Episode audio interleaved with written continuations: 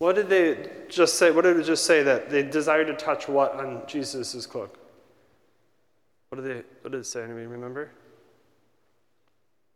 They went to touch what? The tassel. The tassel. Why the tassel? To be healed. But why specifically? Where else have we heard that if I just touch the tassel of his cloak, I'll be healed? Where else do we hear that? Yeah, the woman who is hemorrhaging. So, so maybe you guys, you guys heard that story? There's the old lady. We talked about it last week. She was hemorrhaging. It was the same day that Jairus, like Jesus, rose the little girl from the dead. The woman was hemorrhaging. She said, If I touch the tassel of his cloak, I'll be healed. And she was healed.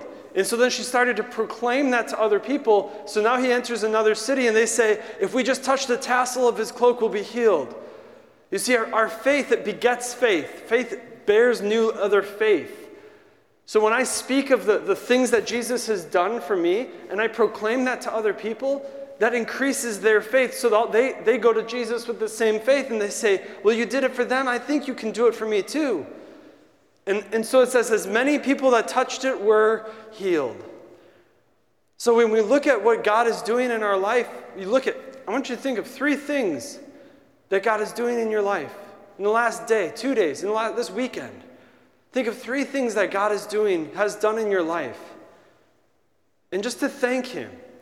Because when I thank Him, it, it brings a sense of joy to my life. It doesn't have to be something big, it could be something small. Right? Yesterday, when somebody was, a little, per, little girl was coming up to communion, she simply curtsied to Jesus. I was like, that was the most adorable thing. She like couldn't receive communion. Instead of bowing, she just curtsied to him. And I was like, that was amazing. And I, I, felt like the Lord like gave me an insight into this little, this little girl, her, her like belief and faith in Jesus.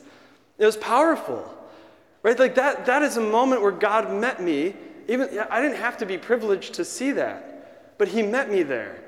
So I think it's important that we start to look at it. Let's just look at the weekend. What are three things, three things that God did for you, or a moment of joy for you? Because that's where God was. And when we, proclaim, when we share that with another person, you have to tell it to everybody.